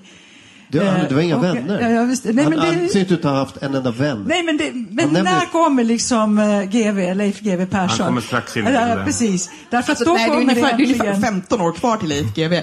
Nej, men, och det, alltså jag har en gång, när en kompis hade haft en skitdålig dag på jobbet, så sa jag så här, men bry dig inte om andra människor, de är bara statister. Vilket hon, när hon hade den jätteroliga, dåliga dagen, tyckte var jätteroligt. Men jag tror att liksom Jan Guillou tänker så på riktigt. Att det här är, alla människor runt omkring, det är typ som sceneri. Man kan nämna dem om de är i vägen, eller hjälper en med något, eller eh, ger en en fyra i betyg. Men i övrigt så liksom swishar de förbi som såna där rull, rull ehm, kulisser som man har liksom i gamla filmer. Att det är så lite suddigt och går på en rulle när man sitter där i sin låtsasbil. Om någon kommit in i vår studentklass och sagt att han var från framtiden och visste att en av eleverna skulle bli mer läst, än- av, läst av sin tid än Strindberg så hade jag bara nickat begrundat och sagt att jo, det var väl vad jag tänkt mig. Jag var kort sagt en idiot och det är inte mycket att moralisera över. Vid 20 års ålder har man rätt att vara en idiot. Unga människor har nämligen inte så mycket att berätta som inte har berättats tusen gånger förut och dessutom betydligt bättre. Det blir historien om hur en ung man åker till Paris för att bli konstnär och därmed upplever en del erotiska äventyr i bohemen. Jo, det är sant. Jag har skrivit en sån roman. Jag vill minnas att den heter Re och delvis författades på ort och ställe för stämningens skull, så att säga. Sett till att nästan inga kvinnor är med i den här boken får man inte ändå en känsla av att Jan är en mycket erotisk varelse. Lite som när man får den där vibben av, säg, Jan Myrdal. Han är som en MMA-version av Sigge Eklund. Precis här. Precis här, som 19-åring. Nej, men det, han vill ju skryta att han har knullat i Frankrike, men det kan väl få. Han har 85 sidor på sig. Fast han, han skryter inte med att han har legat i... Han, har- nej, nej, han skryter Han med att han har åkt i, till Paris för Och- stämningens skull och, och där skrivit, om, om en ung man som... Nej, om en ung man som får ligga. Han säger det inte själv, utan det ska vi inferera. Han har bara varit där och gjort research. Skrivövningarna kom således till ett lyckligt slut för min del. Inga geniala obegripligheter trycktes och jag fick lite tid att mogna som människa och som intellektuell. Och jag skulle därför aldrig komma att publicera en text som handlade om mig själv eller om ingenting eller om något jag inte själv kunde begripa. När jag långt senare verkligen kom till skott och därefter hel, i hela framtiden skulle jag veta vad jag skrev och varför jag skrev. Gäller verkligen det här konstaterat också den här boken? Alltså jag, jag älskar ju det här eh, för att det är så här, för att han, det som har hänt precis innan i boken är att han berättar om alla refuseringar han har fått i liksom olika steg. Först bara formbrev nej tack, sen det här är lovande men nej tack och sen du får komma på ett möte där de säger nej tack. Och det, alltså det här är ju så här, jag ville ändå inte vara ihop med dig. Alltså det är så att han i efterhand är så här, alltså det var ju lika bra att jag inte blev utgiven. För att så här, vi inte ska tro att han liksom hade en, en så här creepy så här, seriemördarvägg hemma med varje refuseringsbrev med liksom röda anteckningar på. För, men, det- eller är det bara jag som tänker det? Att den här är så här, nej men det var lika bra. Det, det är ju bara han som försöker trösta liksom 20-åriga Jan som sitter där och bara, varför är det ingen som vill ge ut min bok om när jag knullar i Men det han, det han säger är ju, det är ju han säger är ju så här, när jag, om någon hade kommit in i klassrummet och sagt en här inne kommer bli nya Strindberg. Då hade jag "Det är sagt, jag." ja det är jag. Men jag var galen, jag var bara 20 år. Man bara, men du säger ju nu att du är Strindberg. Eller vad- alltså, det, är som att han, det är som att han tror att han är ödmjuk. Alltså det här är enda punkten i boken där han är ödmjuk fast han, han misslyckas. Ja, det, är, det, är, det är den här fej, underbara fejkade självdistansen. Och jag tänker också att det, det hade varit så roligt om man hade, nu hade Johannes berättat så här, en av de andra människorna som satt i det där klass- klassrummet var Stig Larsson. alltså liksom att så här, för att han antar ju att, ja men det är klart att det är jag. För att, inte om de kommer, att han säger att någon hade kommit in i klassrummet och sagt, Jan, du kommer vara med och läsa Strindberg. Utan om någon kommer in och säger, en här inne, och han bara, ja men det är jag som är huvudpersonen i den här filmen, så varför skulle du prata om någon av statisterna? GV sitter längst bak och uh, uh. Jan får jobb på FIB-aktuellt och lyckas krossa Solbacka. Reporteruppdraget som jag fick var unikt på det viset att jag varken förr eller senare i mitt journalistiska liv kom, kommit bättre förberedd till ett jobb. Bland annat visste jag att det var en sport att fotografera dramatiska incidenter på skolan. Så jag erbjöd tusen kronor för den bästa misshandelsbilden. Reportagetexten skulle, kunde alltså få stöd av fantastiska misshandelsbilder och därmed tog skandalen fart. Snart restes det politiska krav på att sta, från staten att skulle dra in sina anslag till Solbacka och prognosen var lätt att göra. Solbacka skulle snart upphöra att existera. Därmed tvingades jag ta mig en rejäl funderade. Om nu detta, att krossa Solbacka, varit ett av mitt livs utsatta mål, om jag just därför börjat läsa juridik för att skaffa mig ett vapen, om skolan kunde krossas med ett enda välinriktat skandalreportage i en så föga ansedd tidning som FIB-aktuellt... Punkt, punkt, punkt. Han valde alltså att slopa juridiken för att jobba på en porrtidning. Martin Soneby, du är väl jurist? Nej, halv avhoppad. Skulle du säga att det här är värt det? Eh, absolut, om man vill eh, förändra samhället. För, men det, det, jag tror att han har perfekt, så här, för att han läste juridik i två år. Och det är så här, perfekta tiden för att bli en rättshaverist. Eh, för du har lärt dig tillräckligt mycket för att kunna göra någonting. Men du har inte gått hela vägen för att liksom kunna bli, liksom, du, har blivit, du har inte blivit formad in i systemet än. Så det, det, det så två års juridik och sen bara någon typ av hämndbegär, journalist, Hur länge, hur länge har du läst juridik? Två år ungefär. Ja. Får jag fråga då, du, du som har Nej, läst... men alltså, det, det, jag, jag kan relatera. Nej, men jag vill fråga, helt- du, du som då har läst två år juridik, kan det inte räknas som någon slags uppvigling att säga så här, jag kommer betala för den bästa misshandelsbilden? För det han säger är, ni måste liksom, alltså, jag höll på att säga, jag skulle tänka att, och det, jag, där, om jag gick på Solbacka liksom, så skulle jag tänka så här, okej, hur ska jag se till att det blir jag som får de här tusen kronorna? Men- jag ska misshandla någon så jävla bra innan jag tar en bild. Jag vet inte om jag tentade av straffrätten just. Jag, det, jag kan inte svara på det. Men det, det låter inte helt kosher faktiskt. Men jag kan tänka mig att FIB Aktuellt att porr faktiskt är mer lärorikt än juridik. Fast FIB-Aktuellt var ju inte en porrtidning då. De hade väl en, han beskriver till och med, de hade en sida med en, en trött dam på. Den blev porrigare sen medan han satt i fängelse. Att där och då var det, det var folket, folket i bild. Alltså det är inte när vi tänker så här Fibban, utan det var ju så här reportage och någon slags... Alltså då, då kunde man faktiskt säga, jag läser den bara för artiklarna, för det var bara en bild och den liksom tog slut snabbt. Kulturfront, det låter inte superporrigt. Vi kommer till IB-affären nu. Eh, och jag tänkte på en grej där. Jan arresteras ju under en resa till Israel. De israeliska myndigheterna hade självfallet namn på varenda Palestinaaktivist. Men eftersom det inte finns något, något visumtvång mellan Sverige och Israel fanns det inga formella hinder för oss att resa in i landet, precis som vilken Expressen-journalist som helst. Vad den israeliska säkerhetstjänsten, Shin Beth, däremot gjorde var att förhöra oss och trakassera oss, inspektera det som på polisspråk kallas kroppshålor och så vidare. Vid ett sådant förhör, avsett att skrämma oss och visa hur lång Israels arm var, sköt ett par förhörare med allt vad de visste om Palestinarörelsen i Sverige. De råkade nämna någon detalj, jag har glömt vilken, som, jag bara, som bara kunde vara känd av fem personer, däribland jag själv och min fru. Hur fan har han glömt det? Någon av de andra tre måste alltså lämna information till Israel. Vilket i teknisk laglig mening är spioneri. Jag lovade mig själv att hitta den personen som ju utgjorde en mycket stor fara för mig och mina vänner. Får man inte en känsla av att Jan Guillou är lite som Fantomen? Alltså att varje gång han råkar ut för en oförrätt så svär han en ed att hämnas. Oh ja. Notera också att det här är alltså första gången i boken och en av två gånger hans fru nämns. För att det är inte intressant för gymnasister att Jan Guillou, liksom, att det finns andra människor än Jan Guillou i Jan Guillous liv.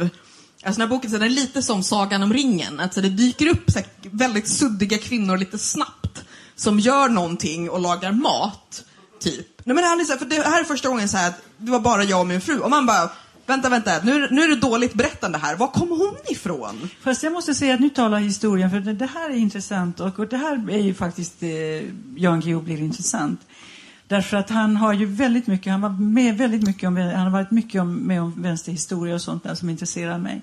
IB-affären är intressant därför att också under Palmetiden, så mycket som man kan hedra Palme i hans himmel, så, så listades ju vänsterfolk. Och, och, och det här är ju, här har ju Jan Guillou något att komma med. Inte bara han naturligtvis, men på något sätt tänker man sig eh, tänker man sig Sverige, eller man föreställer sig det socialdemokratiska Sverige från 70-talet eh, som någon slags vänsterparadis, som, vilket ju liksom tvivelsutan kan ha varit i en socialdemokratisk bemärkelse.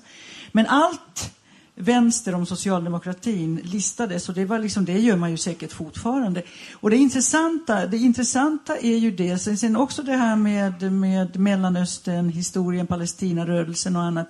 Så här måste man, det här tycker jag att, att GO har gjort i sina dagar väldigt många väldigt kloka och skarpa analyser. Va? För nu börjar vi liksom, när vi kommer ifrån de här mm, flätade korgarna och, och den här uppväxten och, och alltihopa det här man börjar tala politik. Eh, inte så att jag med nödvändighet är överens med honom, men däremot är det intressant att lyssna på honom när han berättar. Nu är det väldigt sparsmakat i, i den här berättelsen, men det här är nog eh, en av, av, av de här styrkorna. Jag kan tänka mig att det är ju dels vad han liksom innebär som vänster, vänsterminne, men sen är det att Jan Guillou har ju en enorm känsla för dramatik. Så att det, det liksom, han blixtsnabbt kan han ju dramatisera en situation som i och för sig är ju helt oombett dramatisk som sådan. Så att, Fast, fast det är inte där jag känner, för att som du säger, så här, det är väldigt sparsamt berättat här. Och jag kan ju känna att oavsett liksom, som gymnasist, journalist eller person som är intresserad av svensk historia, så är det ju de här bitarna där jag faktiskt önskar att han skulle bre ut sig på det sättet som han gör i andra bitar. Därför att, alltså jag blir också nyfiken på, och det, det är väl en, en del av både så här manlighet och manlighet i den generationen han kommer i, att han kanske inte skulle berätta vad han, hur det känns att bli eh, liksom intervjuad av både palestinska och svenska poliser. Hur, jag vill ju veta, så här, vad tänker du? Tvivlar du någonsin? Eh, hur, vad tänker du när du sitter i fängelse? Alltså liksom, de grejerna. För att han, man får veta väldigt, väldigt mycket vad han tänker och känner när han är, när han är liten och, och liksom flörtar med lillemor. Men man får inte veta så här, sen. För att jag, eller jag vet inte, jag tänker att när han ska svara på alla frågor som alltid kommer, är det aldrig någon som frågar var du någonsin rädd? Och, alltså jag, jag, han kan ju åtminstone liksom ställa den frågan till sig själv så att han kan få säga nej för jag visste att jag gjorde rätt. Eller någonting. Nej, men jag tänker bara psykologiskt vad det innebär att vara ett traumatiserat barn och hur det här traumat återuppväcks till exempel. Jag menar, det, ja, situationen var ju lite annorlunda i Israel-Palestina-konflikten på 70-talet än vad det är idag, men likväl dock en konflikt. Och vad det aktualiserar, alltså kring kroppsvisiteringar och detta att man ja, inkräktar eller kränker den personliga och kroppsliga integriteten. Det finns ju många saker, förutom de storvulna politiska fantasierna som man ju också kan ha. Och det är ju att om man är lagd eh, åt eh, konspirationshållet så då är det ju Mellanöstern är verkligen rätt adress ju fortfarande för det är liksom är ju många olika möjliga slags tolkningar. Men det, men det är klart att där de personliga aspekterna, hur man förhåller sig till, till det. Alla som har varit i Mellanöstern, eh, till exempel i, i Israel och Palestina eller de här gränsövergångarna och så vidare, vet ju att det är ju unga pojkar som i krig överhuvudtaget. Och det som jag tänker då att eh, jämte den här vänsterhistorien som är intressant, men det som jag som feminist tycker är så otroligt svårt när den historien berättas, som du säger, redan utan kvinnorna, men utan någon som helst insikt om vad det innebär att vara man. Och vad maskulinitet innebär och vad, in, vad innebär den i dess med, mest, mest våldsamma form. Vi kommer faktiskt till en manlig historia med lite finare slut och det är ju Geijeraffären. Eh, för här träffar han ju faktiskt någon han tycker om. Expressen och andra tidningar vägrar också att publicera och plötsligt var Peter Bratt och Leif GW Persson inte ensamma ute i kylan. Vi fick sällskap. Det ledde till att Leif GW Persson och jag träffades och jag började jaga och till att Leif, numera en av mina närmaste vänner, skrev tre kriminalromaner som blivit klassiska och översatts i ett stort antal språk. Först mansmannen. Ja, det är klart det slår inte ut att döda rådjur. Ja, precis. Jag tänkte. Ser det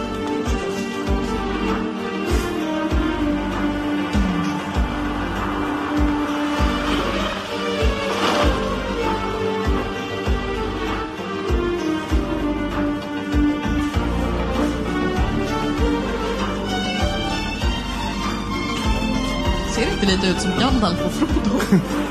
Jag jagar så länge nu att jag faktiskt kan se på folk hur de är som jägare. De behöver inte säga något. Jag kan se det ändå. I deras ögon till exempel. Eller i deras kroppshållning. På den här bilden så kan du se tre av mina jaktkamrater från Nordvärmland. De är goda vänner till mig. Men i första hand är de jägare. Betrakta deras hållning, deras ögon. Du kan se på deras ögon att de är jägare. Den här bilden den togs på samma älgjakt. Den föreställer ett antal tyska direktörer som bolaget har bjudit in. Trevliga farbröder och helt säkert bra för affärerna. Och en av dem, åtminstone en av dem, tycks ju ha skjutit en älg. Det kan du se på grankvisten som han har i mössan. Men några jägare är de inte. Det kan du se i deras ögon. Vi ska inte huttla, vi ska inte hyckla. Syftet med att jaga är att döda djur. Och gör du det tillräckligt ofta och tillräckligt väl så kommer det sannolikt att synas i dina ögon. Är det här höjden av manlig vänskap? Ja, det, det, det, här, det här slutar ju min sympati för Jan Guillou. Det tog slut precis nu. Det här är ju, det här är ju liksom en av de värsta formerna för patriarkal kondenserad dumhet. Så att nu tar jag tillbaka allt positivt som jag har ens sagt om Jan Guillou. När vi kommer hit så steget från ett djur till, till en människa. Det här förstår vi liksom att det här kan aldrig leda till någonting. Jag tyckte här liksom, jag hade glömt att det kunde vara så här illa. Vänta, då måste jag fråga. Alltså, det, det som gör att du tappar sympatier, är det att han, att han skjuter djur eller att han liksom delar upp folk i de som är tillräckligt bra för att skjuta djur och de som Men inte här är det väl GV som Det här pratar? är GV som pratar. Ja, men så det är inte Guillou som gör det? Ja, men i, i alla fall. Men de jagar ju tillsammans. Nej, Men, men det han håller säkert med GV i allt det här. Det kan jag tänka Men det är därför att, ja, men det är också intressant. Alltså man tänker sig, tänker sig hur liksom en klassisk heteroman, oavsett om han liksom är Jan, heter Jan eller GV, Leif, i det här fallet. Och det kan ju verkligen kvitta eh, i sammanhanget. Men var finns den här hårfina gränsen mellan homosocialitet och homoerotik? Va? Alltså, det, Den, det, den är det- så tunn. Ja, den är så tunn. Den är så otroligt tunn. Alltså vad de gör, gör här, alltså man, man tänker sig att hur de på något sätt skyddar analen från att någon ska tränga, tränga sig liksom in, in, i de här, in i de här grabbarna. Kroppshålorna. Kropp, kroppshålorna, ja. Nu fick ju kroppshålorna också sitt, sitt, sitt svar. Alltså, allting faller på plats. Allting faller på plats här så Men småningom. att han åkte till Palestina bara för att våga göra det han annars inte vågar göra. Ja, men alltså, alltså, Han jagar med GV bara för att kunna göra det han annars inte vågar. Och så vidare. Ja, nu, nu blev det här riktigt... Alltså jag tänkte så här att när jag, när jag kommer till det här programmet, i den här trevliga pratstunden, och då tänkte jag att nu ska, nu ska, nu ska det vara trevligt.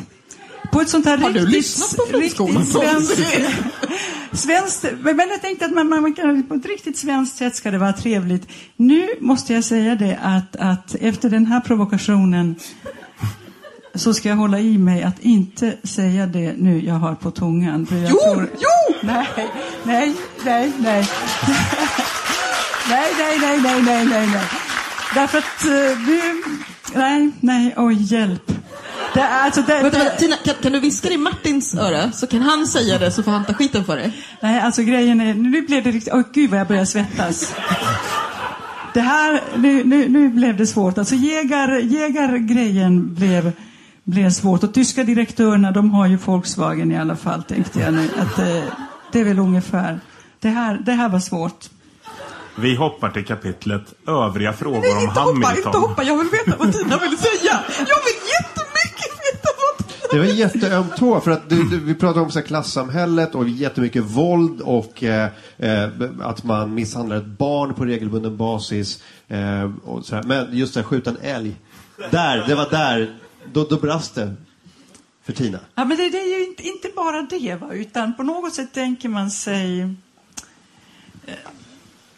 På något sätt tänker man sig att, att, eh, att vi ska kunna leva tillsammans. Med män eller med älgar? Både och. Alltså jag svettas. Gå vidare Johannes, jag svettas Ja, mycket nu. ja. Men, nu blev det, det här var svårt. Det, det, det, här, det, här, var- det här får ni klippa bort. Övriga frågor bästa. om Hamilton. Hamilton, vi tar Hamilton. Och där är också så här, IB-affären får tre sidor. Övriga frågor om Hamilton är så här, 40 sidor. 22, ja! Därför att det är så att, inklusive då frågan, är du Hamilton? Och han bara, nej, inte är väl jag. Det finns en hel del frågor som jag får rätt ofta. Nu drar vi igenom så många jag kan komma på. Varför måste det ta slut efter tio böcker? Tio är ett jämnt och bra tal. Det är så långt jag trodde jag orkade. Det här har varit som att bygga en katedral och nummer tio blev det tal som bygget blev färdigt. Vad gör du med alla pengarna? Min överlägset största utgift är givetvis skatt. Författare betalar inte bara skatt på sina royalties utan också sociala... Vet. Hur går böckerna utomlands? Mellan hyggligt och mycket bra. Varför får du så negativa recensioner? När det gäller Hamilton-böckerna kan de svenska kritikerna ta sig i brasan. Böckerna kommer ändå överleva dem alla. Finns det några likheter mellan dig själv och Hamilton? Det där är, trots att det dessvärre är den fråga som jag kanske får lika ofta som en- den om upplagor eller pengar, den fråga som irriterar mig mest. Suck, då tar vi det igen. Vem pratar han med? Han pratar med bra sagt, Jan. Det finns två likheter. Hamilton har fått överta min musiksmak och min vinsmak. I övrigt kan jag inte se några likheter. Även om jag avundas Hamilton hans förmåga att skjuta. Det skulle förbättra min jakt. Så tror jag att han har flera skäl att avundas mig än jag har honom. Jag har levt ett socialt och intellektuellt mer spännande liv. Han pratar om en hemlig agent! Men min bästa, min, min bästa i, av de där frågorna är ju när han då ställer frågan, skulle det blivit bättre om du skrev manus till Hamilton själv? Och då skriver han, anar jag lite ironi i frågan? Man bara, ja det är ju du som frågar dig själv Jan. Alltså, han anar lite ironi i någonting som han frågar sig själv. Fast det är just för att han tänker att folk ska bara liksom bygga de här intervjuerna. Folk ska klippa och klistra ihop det här. Hur som helst, de professionella manusskrivarna ska inte underskattas. Det är en särskild konst att kunna skriva filmmanus och jag har inte skrivit så många. Men en skillnad skulle bli, det skulle inte bli så mycket fel. Sånt där som inte kan hända i verkligheten.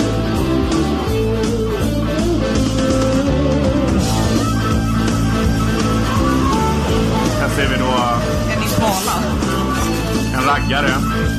Sunes pappa. Vad snygg Per Morberg var. Sunes pappa går ut. Nöjda Säpoagenter. Fett. Sunes pappa häller en öl över raggaren. Ner i raggarens tröja.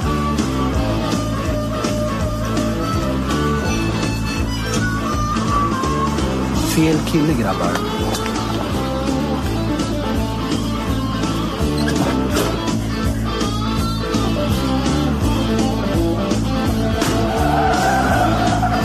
Biljakt. Direkt. Alltså det här är väl ganska avancerat manusskrivande ändå. Alltså vad jag känner där är att vad man vill är ju att de, av någon anledning skulle de här Säpo-agenterna sitta i någon så här pytteliten sån här hundkoja och sen ska liksom Peter Haber veckla ut sig. Alltså du vet den här scenen som ofta är i amerikanska komedier när så här, det vecklar ut sig en så här två och en halv meter långt muskelberg. Men istället kliver han ut i liksom sin instoppade t-shirt och av oklar anledning blir raggarna tysta. De har inte sett att han har vapen för han har det på ryggen. Utan han bara så här blänger på dem och när, när Hamilton talar så tystnar djungeln eller någonting. De bara, oj, oj, nej men han sa ifrån. Ja men då vet vi inte hur vi ska bete oss. Ja, men man, man ska inte glömma bort att Hamilton är en jägare och man ser det i ögonen vad han är för person. Han är dessutom, ska vi säga, Jan är mycket noga med det i boken, han är faktiskt inte hemlig agent, han är underrättelseofficer. Det är i filmer som man blir hemlig agent, för då är det fel. Vi skyndar vidare. Finns Hamilton i verkligheten? Jag arbetar alltid på de yttersta marginalerna av sannolikhet. Försöker dock att inte gå över den gränsen. Har ni hört någon enda militär någon enda gång säga att det här är inte sant eller inte skulle kunna hända? Alltså, vi har ju inte hört Joe Labero säga att Harry Potter är helt orealistisk heller. Vad är det här för argument? Nej, det är väl också att, att militären har väl alltid som princip att om någon säger går det här så säger man varken ja eller nej därför att då har du avslöjat någonting. Så att om, de, om, han, om han lyckas avslöja exakt hur det är så är de så här helvete. Men de skulle aldrig säga jo men precis så här är det. Vi är exakt så här taffliga. Och om han upp, avslöjar att de är skitbra så skulle de inte heller säga det för då har de också avslöjat hur de jobbar. Jag kan varken bekräfta eller dementera det, den där grejen. Men, men bra sagt Jan. Vi avslutar med kapitlet åsikter. Har vi lämnat Hamilton här? Nu har vi lämnat Hamilton. Va? Vill du säga något mer om Hamilton? Ja, jättemycket. Otroligt mycket. Kan vi prata om... Kan, Jag trodde aldrig jag skulle säga, kan vi prata lite mer om dig Jan? Trodde jag inte att jag skulle säga, men jag känner lite det just i de här Det har nog Hamilton ingen sagt någonsin. kan, vi, kan vi inte bara prata mer om dig som person? Han skriver ju lite om sig själv i det sista kapitlet som är två sidor långt. Han har skrivit en del om sig själv innan Hamilton-biten kom. Fast här också. kommer hans åsikter. Någon gudomlig mening med livet. Så har någon någon någonsin frågat, men vad tycker du egentligen Jan? Tell us how you really feel. Någon gudomlig mening med livet, någon högre avsikt tror jag alltså inte på. Men jag tycker inte heller den saken spelar någon roll. För eftersom vi nu finns här, avsikt eller ej, gäller det bara att göra det bästa av situationen. Mycket viktig information om Jan Guillou. Jag tillhör inget politiskt parti och röstar inte av det enkla skälet att jag inte tycker att politiker ska ha några applåder från pressläktaren. Som journalist representerar jag den tredje statsmakten. Jag är till för att bevaka den politiska makten och det är det uppdraget i sig är en starkare politisk maktutövning än att gå och rösta med några års mellanrum. Intressant. Eh, jag minns ett stycke från en eh, Hamilton-bok där Hamilton säger exakt samma sak. Fast med förklaringen att jag jobbar för Försvarsmakten. Vi ska inte vara politiska. Vi, vi eh, skyddar Sverige oavsett vilken regering som sitter. Det är en mycket viktigare utövning av makten att gå och rösta vart fjärde år på något parti. Ja, ja, ja, ja någonting, någonting. Men eh, det, det, finns sådana Hamilton-paralleller överallt. Naturligtvis står jag i de flesta frågor mer eller mindre långt till vänster. Det måste ha framgått av allt jag skrivit. Jag kan omöjligt sympatisera med de borgerliga partiernas inställning till världen att världen är till för de starkaste och mest lyckade individerna. Det är en syn vi kan ha på djurlivet där den starkaste hanen segrar för att just han ska sätta nya barn till världen så att rasen förbättras. Är det verkligen så att, vi ser en bild av Folkpartiet här, är det verkligen så att de här gynnarnas främsta målsättning är att förbättra rasen genom de starkaste hannarna? Här är ju också, jag älskar ju det här därför att det här är en sån här typisk, alltså hela den här idén om alfahannar, betahannar och liksom hur man ska, därför att allt det här med djurlivet handlar inte, och nu, nu nördar jag ur här, men så här, det här med survival of the fittest är inte fit som är starkast, utan som är bäst anpassad. Är du kanske den som är bäst på att hjälpa någon att vakta ägg, grodyngel eller vad det nu kan vara, så kanske liksom du är den som så snikar in medan den starkaste hannen är, är ute och slåss med den näst starkaste hannen och då är det dina gener som går vidare. Eller för den delen, du har den märkligaste liksom fjäderrumpan. Men det är väldigt typiskt för Jan Guillou-typen av man. Men alltså Allt Julia, vad säger, det här, om- vad säger det här om honom? Alltså, vad är, det, vad är det han är bäst lämpad för då? Alltså... Ja, nej, jag vet inte riktigt och jag vet inte riktigt heller. Alltså, det, det känner att jag känner att jag behöver sätta mig ner med både Jan Guillou och Jan Björklund och säga Jan, berätta hur du egentligen känner och så får vi se vem av dem som känner någonting först. Nej, men jag menar mer, alltså det, det, det ja, nej. Mm. Jag tror att, jag tror att, att Jan Guillou har inte läst the game därför att det behöver han inte göra därför att han vet redan allt där i. Men just de här idéerna om alfahannar och naturen.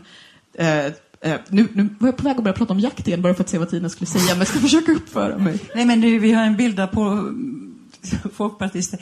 Alltså, jag kan inte tänka någonting mer vulgärt och smaklöst än borgerligheten.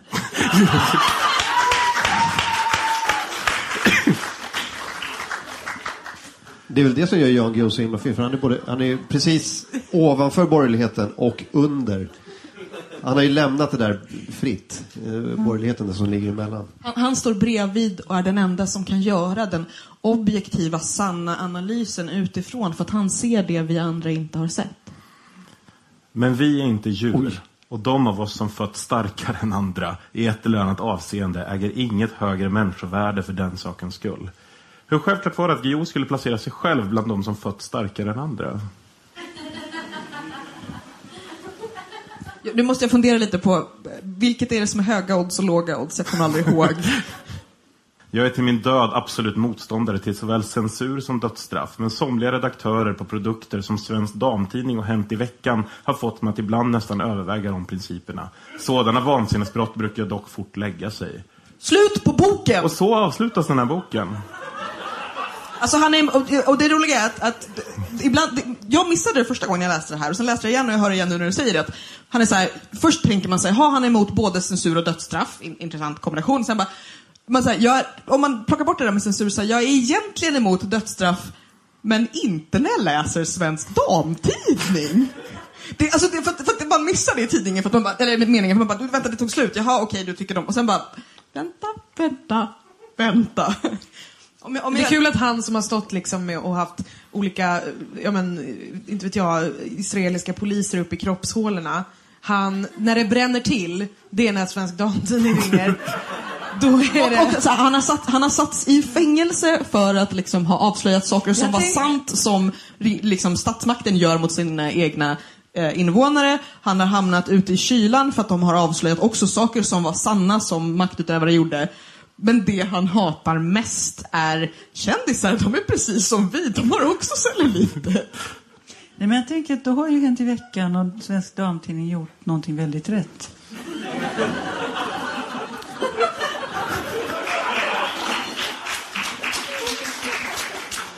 För det, det där måste ju vara personligt. Alltså, han, han reagerar väldigt starkt när det har varit personliga saker mot honom. Jag tror att eh, åker han ner till Israel och får en, eh, en officer eh, näve i, i tjocktarmen då eller i ändtarmen, då, då, då är det så att det är bara ditt jobb. Rättade dig själv medicinskt. Ja, Förlåt, ändtarmen. ändtarmen. Eh, Alltså om man, om man anstränger men- sig kan man komma åt Men det är inget också. personligt mot honom, det är bara hans jobb. Men när Expressen eller Se och Hör eller Solbacka eller någon annan så här institution har gjort någonting mot honom personligen. Det är då det bränner till. Då bränner det till lika mycket Förlåt, som när vi måste- pratar måste älgar bara- här- med Tina alltså- Rosenberg. Eh, det här med, med hänt, hänt i vecket och Svensk Damtidning. Eh, för att det finns en sekvens där han pratar om att det är eh, Bonnier startar en, på 60-talet då under allt det här, Bonnier startar en vänstertidning med en IB-agent som chefredaktör. Och eftersom jag är som jag är så är det så här, jag måste försöka räkna ut vilken tidning det här är och börja försöka hitta så här, vilka tidningar startades då. Och det är ganska svårt, däremot kan man se vilka tidningar som startades då som fortfarande finns kvar. Och det är Korsordstidningen, Vi föräldrar och Allt om mat. Och, jag, och det, det också blir så här, jag, jag, jag vill så gärna, jag vill så gärna. Om det inte hade varit det här med vänstertidning, så, men just det här att jag tänker mig att jag Guillou är så sur för att det är en svensk IB-agent som är chefredaktör för Vi föräldrar. Och att liksom det är ett bevis på... Så det kanske är någon av dessa damtidningar som som har en IB... Förlåt, alltså det, här, det här är inte skå- skådespelet. Jag kom på detta slog mig nu, jag kan inte andra. Så det är politiskt ändå menar du? Nej, det är vänsterinriktade korsord med hemliga, hemliga meddelanden. För att inte tala om allt om mat. Alla de här är ju ganska Guillou-kompatibla ändå. Den bruna maten får plötsligt en helt annan innebörd. För att avsluta det här nu då. Vem ska läsa den här boken? Syriska flyktingar. Ja, nej, jag tycker det är en väldigt, väldigt smal målgrupp av människor som Av är... Jan? Ja, men människor som är besatta av Jan Guillou men liksom inte vet någonting om honom. Tänker jag är liksom de enda som skulle kunna ha en, en, eh, en, en ärlig glädje av den här väldigt djupgående 85-sidan. Vänta, Eh, som ändå är väldigt ytlig också. På Er, erkänn en grej. Du som är programledare och intervjuar väldigt många människor i radio och det kommer liksom nya människor hela, hela tiden. Önskar inte du att alla bara skrev en sån här om sig själva så att du inte behövde faktiskt läsa det de faktiskt skrivit eller gjort? Nej. Det önskar jag icke. Men eh, det beror lite på eh, ja, eh, vad tråkigt det här var. Eh, Jag, jag, kan inte, jag, förstår, jag förstår inte riktigt den här bokens... Alltså är det här, det är som att han bara, ja jag tänker ju inte skriva några memoarer så här får ni en liten sammanfattning men jag känner väl att, men hade det inte varit mycket mysigare om du skrev en biografi? Jag skulle jättegärna vilja veta mer om alltså, vissa av de här grejerna. Om, om, om, alltså så, så att jag, Du vill ha mer Jan Guillou. Mer. Du vill ha ännu mer. Jag säger också. Jag tänker det här är mer som en sån här, vad heter det, en sån här studievägledning till, ja men som sagt, till ondskan, det extra materialet. Tina? Ja, Vem ska läsa den här jag, boken? uppriktigt sagt vet jag inte riktigt, måste jag säga. En biografi naturligtvis hade varit att föredra. Martin, vem ska läsa boken? Ja, jag har redan sagt det. Alla nyanlända syriska flyktingar som kommer till Sverige ska få den här. Så välkommen till Sverige. Här är din filt. Här är din eh, Jan Guillou eh, FAQ. Det skulle bara gagna Jan Guillou. Här, ja, eh, och Norstedts. Eh, eller vilket förlag det nu är. Men eh, det, nej, jag, vet inte. Det är, väl, det är sådana som jag. Som är sådär, oj, kolla, extra material. Julia? Alltså jag tyckte, jag tyckte den var rolig att läsa på riktigt. Jag det är klart den är rolig, jätterolig. Jag tycker att alla kan läsa den. Vad har du lärt dig av att läsa boken då? Att de flesta människor som ägnar sig åt offentlig onani blir inburade. Men om man gör det i text och Jan Guillou så blir man jätterik. Martin, vad har du lärt dig? Eh, att det alltid finns plats för en ny Jan Guillou-bok. Tina, vad har du lärt dig? Ja, det var ju väldigt rafflande. Linnea? Eh, jag vet inte, att fattiga barn luktar på ett annat sätt. Jag vet, alltså, jag vet inte hur jag ska tillämpa det i mitt vardagliga liv, men någon gång kanske jag kommer ha nytta av det. Jag har i alla fall lärt mig att du känner igen överklassen på lukten och att då situationen kan bli ohållbar. Då är det ytterst relevant att låta mellanstadienävarna tala. Med de orden vill jag tacka Tina Rosenberg, Martin Soneby, Linnea Wikblad och Julia Skott. Ge dem en varm applåd. Flumskolan är slut för idag. Ett stort tack till er publiken.